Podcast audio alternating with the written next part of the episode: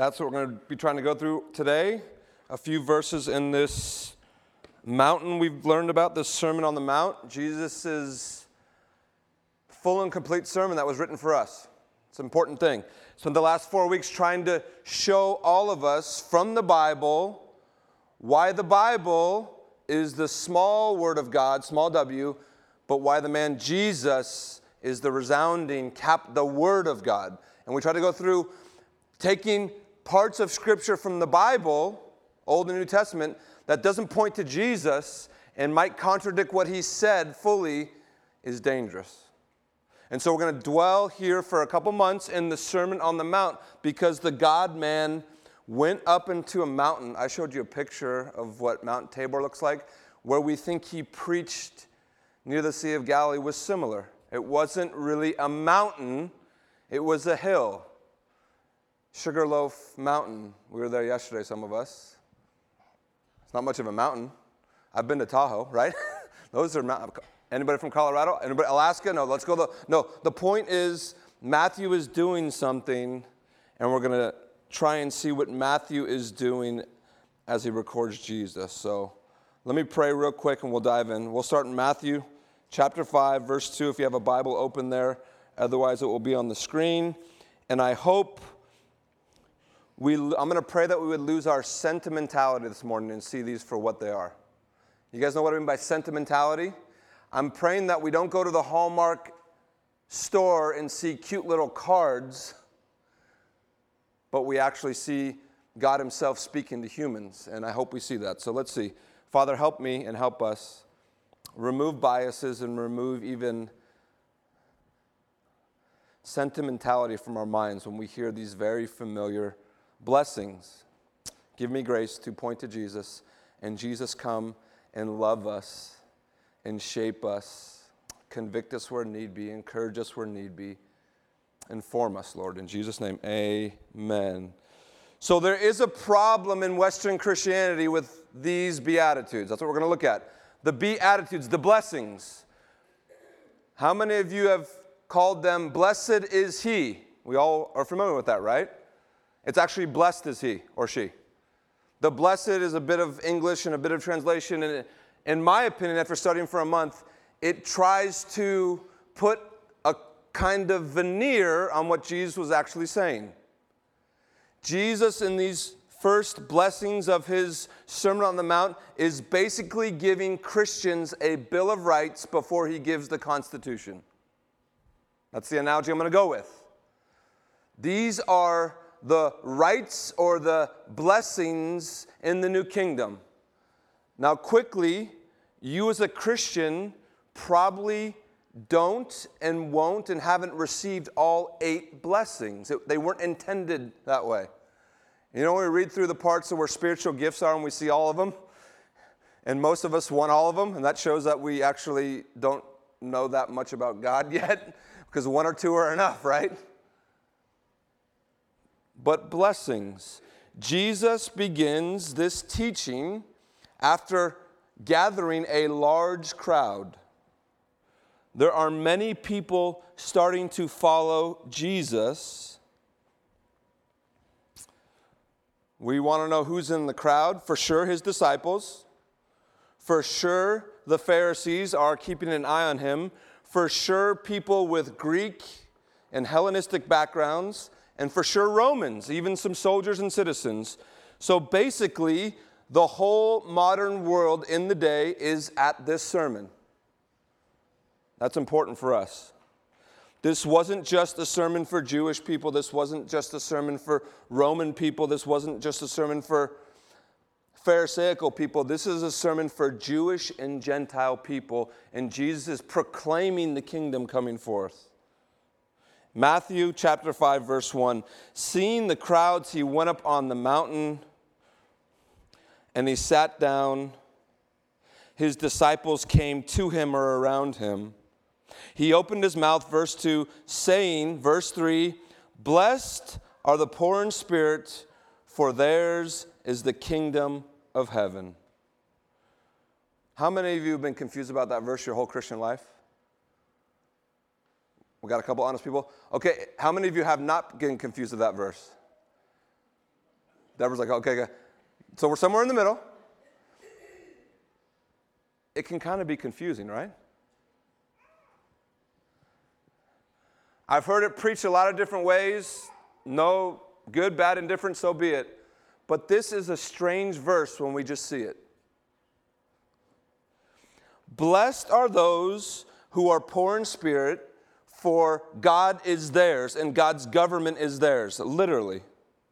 Again, Orthodox Jews are hearing this, Galilean Jews, the outcasts of all society, the disciples, and others. And Jesus, again, is starting to give a prologue into the sermon. As we go in for the next couple weeks, let's not just make these cute little phrases something we would write to someone who is hurting and turn our brains off from there. But there's great value in trying to figure out what was Jesus saying? All the beatitudes, all the blessings, all the blessed are completely countercultural and counterintuitive. They were countercultural back then, they're countercultural now, and they've always been counterintuitive because our world and even our church, big church, looks at those who are poor in spirit and most of the time goes, oh, and things go through our mind. Was it you or your family that sinned so God put you in this plight? Oh, poor you, what has happened. Western culture said, blessed or happy or joyful are those who have a titanium bulletproof spirit and can walk through anything. And Jesus opens this sermon by saying, What? People who are poor at spirituality, blessing to you.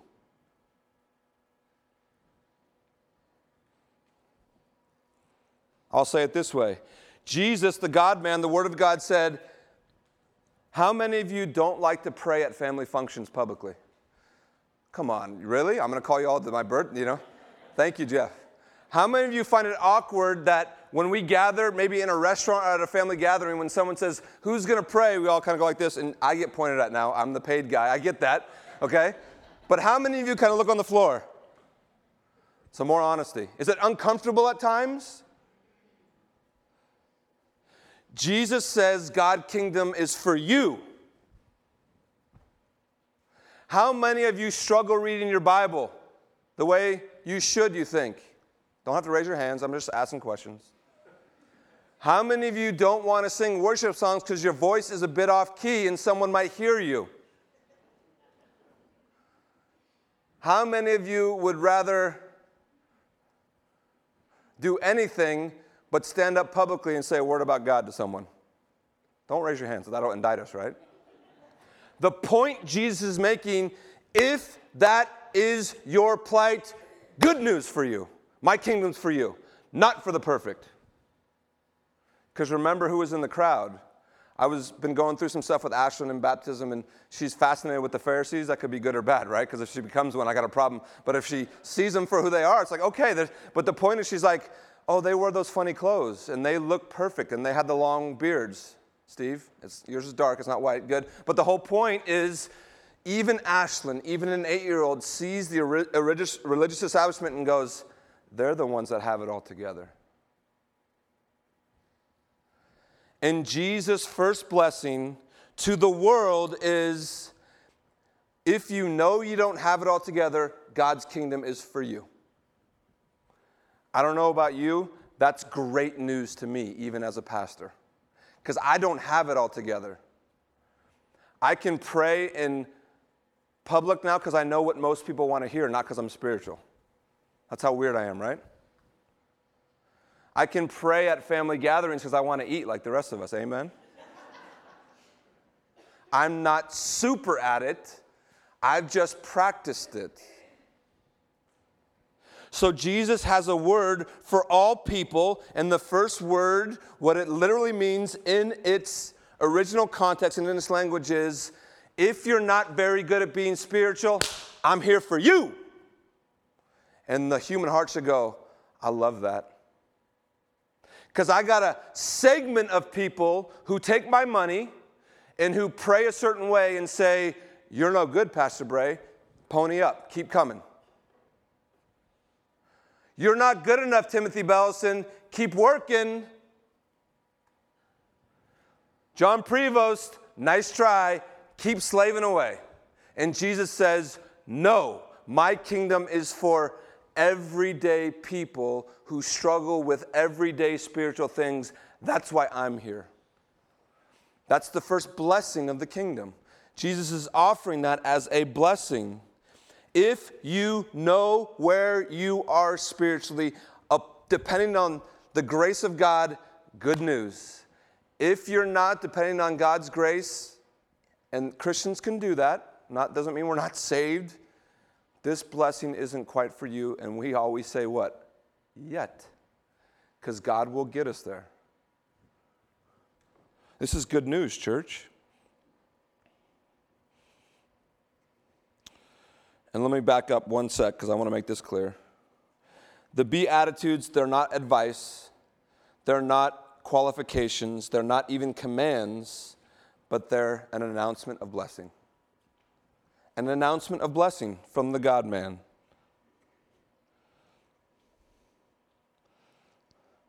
Jesus is announcing his kingdom, it's for ordinary people. It's not for the green berets of spirituality. It's not for the expert mountain climbers who can do it on their own and lead the way. It's for you and I who at times have to be drug up the mountain, but we know it. And this news comes to our heart and we say, Yes. Ultimately, God's favor, grace, and mercy is available for ordinary people. This was the first issue the Pharisees had. they would sit back and go, Hey, uh, Jeremiah, did you hear what he said? Anybody can receive God's favor? We got a problem with him. We'll get to them in a couple weeks, probably, talking about the pure of heart. When Jesus said, Blessed are those are pure of heart. It literally means clean and it refers to light. And the point he's making is sometimes self righteousness and pride dim our eyes and we don't see anything but other people's faults, right? This all lines up with Jesus' teaching. Again, church, this is counterintuitive. The fact that God would become a man is counterintuitive to us. The fact that God would not use the trained religious leaders of the day, but rather who? A tax collector, a fisherman, and others to start his church. When those men heard this, they go, Yeah, he's the one. My heart is happy. He's right. It's resonating in my soul. I know this is good news. I know that I've ripped people off, Matthew might say. I know that Peter might say, I stick my foot in my mouth every day and others. But this first blessing is for the ordinary folks who are in need of God's grace.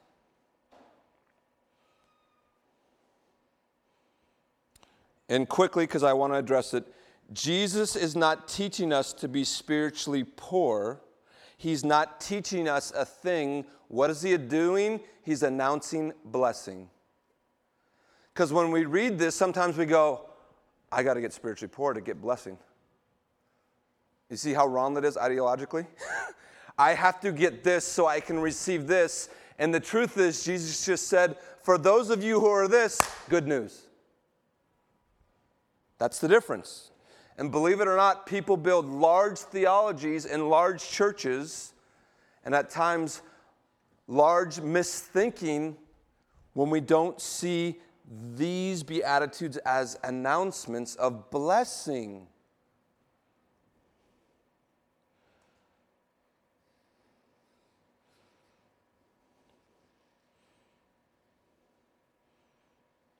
Now, let me talk to those who like praying at family gatherings. Talk to myself. You're not slighted here. This isn't Why do they get stuff? You know, when you have multiple kids and you get one kid something, you're just like, if you don't get someone else, it's, it's on. That's how we cannot be like that as a family. If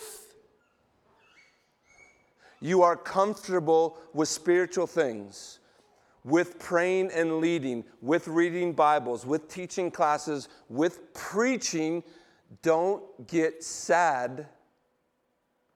See this for what it is. We see all over the scriptures, God gives various amounts of grace in various different areas for various amounts of people, so we would all function as a perfect what? Body. If we had 14 left arms, we could probably play baseball, but we'd be no good at anything else. If we had five thumbs, we couldn't pick up a ball. Maybe you kind of could, it would look weird. The point is, this is a blessing for people who are being invited into God's kingdom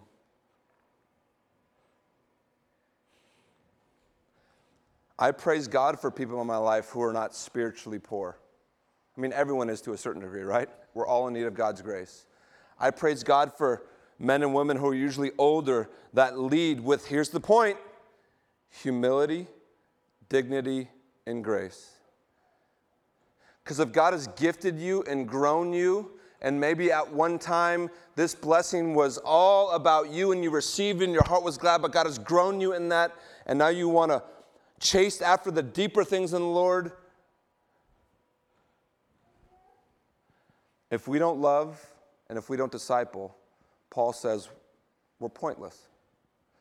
Paul also says if we don't do that humbly, we never understood probably the blessing in the first place. Again, these are announcements. Literally, receive Joy.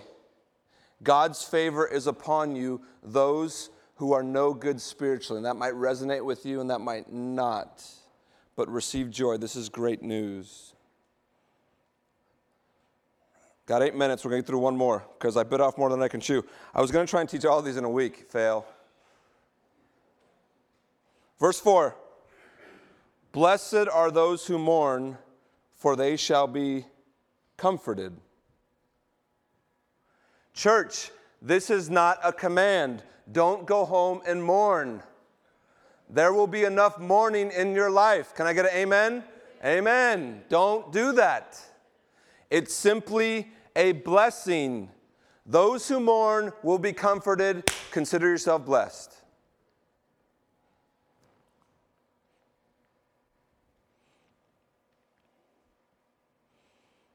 Not an instruction not a command. Don't go hurt yourself. Don't go looking for places to mourn. They will come. But it is good news for the human heart. It is good news when we go through it. This kingdom coming forth by the mercy of God in the person of Jesus, this kingdom is where mourners go to be comforted. And the interesting word here comfort. I don't want to get all Greek on you. We get the word translated in John and other places, paraclete, okay? That's what the Holy Spirit is called. He is called that. He is called the great comforter and helper. Same word here, Jesus uses. When you mourn, receive blessing, God Himself will comfort your heart.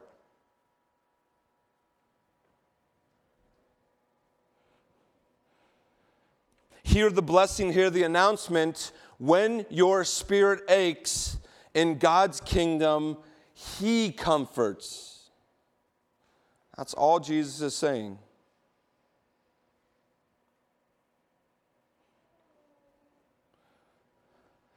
What's the greatest part of He, the Holy Spirit, when He comforts you? His comfort is different. I've been comforted by blessings from friends and family, ultimately from God. I've been comforted in financial tough times at times. I'll tell you a quick story. I quit my job, didn't have one, didn't make my family happy. Rent was coming. And Jessica and I were like, uh, well, this was like nine year, eight years ago. And um, we heard our mailbox open, and a envelope fell in the door. And it was the amount of our rent and $200 more from an anonymous person. And the per- we found out who, she wasn't happy. And uh, just by my wife was like a good private eye. Who is that? People run down the street. That was comfort to us. I know that was God, but I'm using that. That pales in comparison to the comfort that is being talked about here. We were comforted financially. You know what it feels like when it's like, whew. But the interesting note here Jesus announcing blessing, announcing it in this way, says literally, for those of you who are mourning, you will encounter, here's the, here's the word, encounter God Himself, and He will comfort you. The God who spoke and things were created, the God who brings forth life, the God who takes from ashes and makes things beautiful. When you mourn in this kingdom, He alone encounters you. Folks, that's counterintuitive. That's counternatural. That's supernatural. That's the blessing Jesus is proclaiming to us. I want you to hear this because I don't like it when preachers say, This is what's available to you in the kingdom, because it's a bad wordplay. Hear it this way the capital word, right? Jesus himself, the word of God, is proclaiming blessing in his kingdom to those whose hearts are breaking. Why? Go back one verse, to me. Why are these linked? People who know they're poor at being spiritual, ordinary people, go one verse ahead. Often get here. Why? Because we live in the real world. You don't have to mourn if all you do is live on Instagram and social media because it's all fake. You don't have to mourn. You can filter it out. You don't have to mourn in Silicon Valley. Do we get that? You get this? But in order to minimize our mourning, it's going to come. Go back one verse. We can't live as ordinary people. We have to live as, I'm not going to say extraordinary people, because that's actually the wrong. We have to live as uh, kind of lame ducks here on earth with our times here. As we go forward in this sermon, let's ask God to take us on this adventure Let's ask God to show us our, I'm going to make up a word, ordinarylity, who we are for real. Let's ask God for the grace to receive that because He's created us. And let's ask God for the grace to go forward and see these two and a couple others as blessing. If you want to be a realist, I want to be there. We must realize who we are. Next verse. And by realizing who we are, we're going to get here, but we're promised that God Himself to comfort, to comfort us.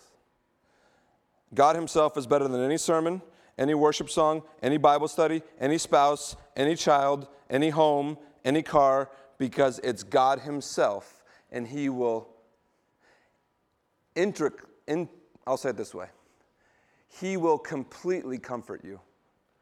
The way God comforts me is different than Debbie. He has to use a bigger hammer sometimes. No, the point is, it's different than Emil. It's different than Steve. It's different than all of us. Our Father knows best. There's a lot more Beatitudes. I got through two. I was going to try and go through four.